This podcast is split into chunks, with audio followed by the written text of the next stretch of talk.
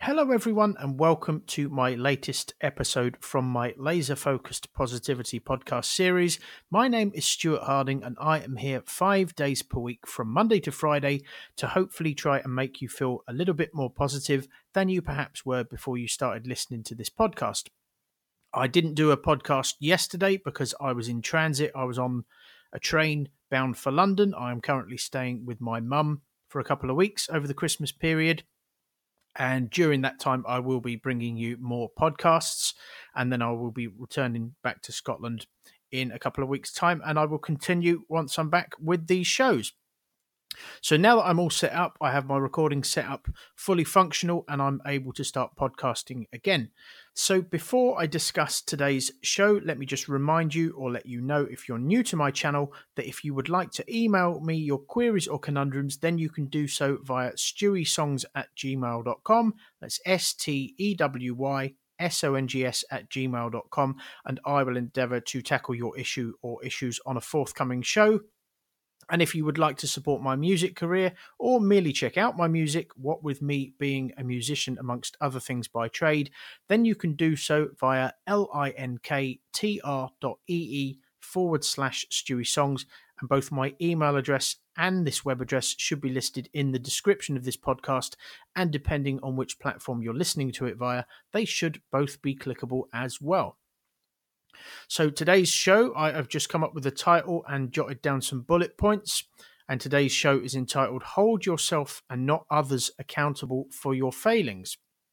And this was inspired by the fact that yesterday I was on a train, as I said, down to London to see my mum, who I'm currently staying with for the Christmas period.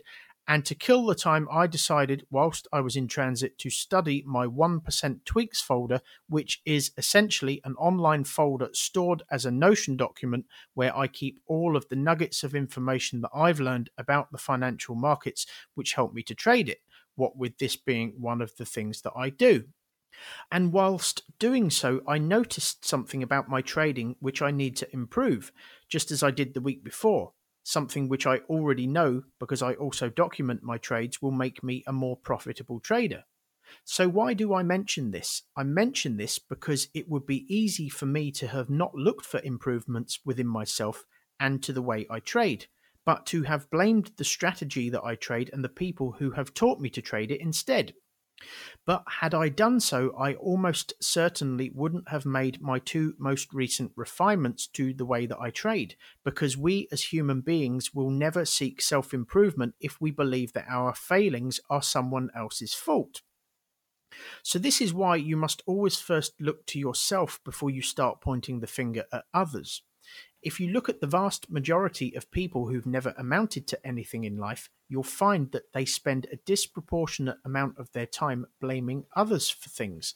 However, look at the vast majority of the people who walk amongst us who are successful, and you will find that they're constantly holding themselves accountable for things and they're always looking for ways to improve themselves. It doesn't matter whether something is someone else's fault or not. The moment you blame someone for something, you stop looking for the solution yourself. And if you stop looking for the solution, then the problem will likely never get solved because the person you're blaming likely doesn't care whether it gets solved, which is likely, at least in part, why you're blaming them. And not blaming others also has a positive effect on your mental state because hate bitterness, resentment, and all of these kind of emotions release chemicals in our body which make it harder for us to focus and eventually it damages our vital organs too.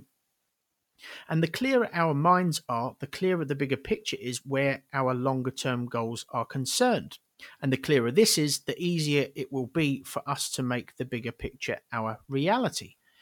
When I first started trading, I used to blame the people who taught me for almost all of my trading failings. However, since I started holding myself accountable for them, I've started improving as a trader at an almost exponential rate, most likely for the reasons given.